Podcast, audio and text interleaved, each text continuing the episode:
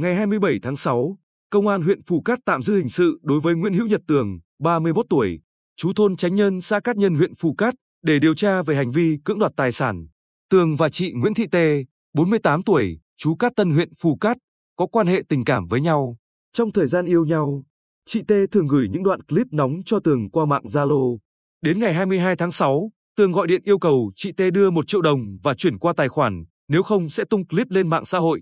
Khi đã được chị T đáp ứng thì đến ngày 26 tháng 6, Tường tiếp tục gọi điện yêu cầu chị T đưa 3 triệu đồng và hứa sẽ xóa toàn bộ clip. Theo lời hẹn của Tường, chị T đã đến nhà nghỉ trên địa bàn phường Bình Định để giao tiền. Trong lúc Tường đang nhận tiền của chị T thì bị công an huyện Phù Cát phối hợp với công an thị xã An Nhơn ập vào bắt quả tang, đồng thời tạm giữ điện thoại di động của Tường.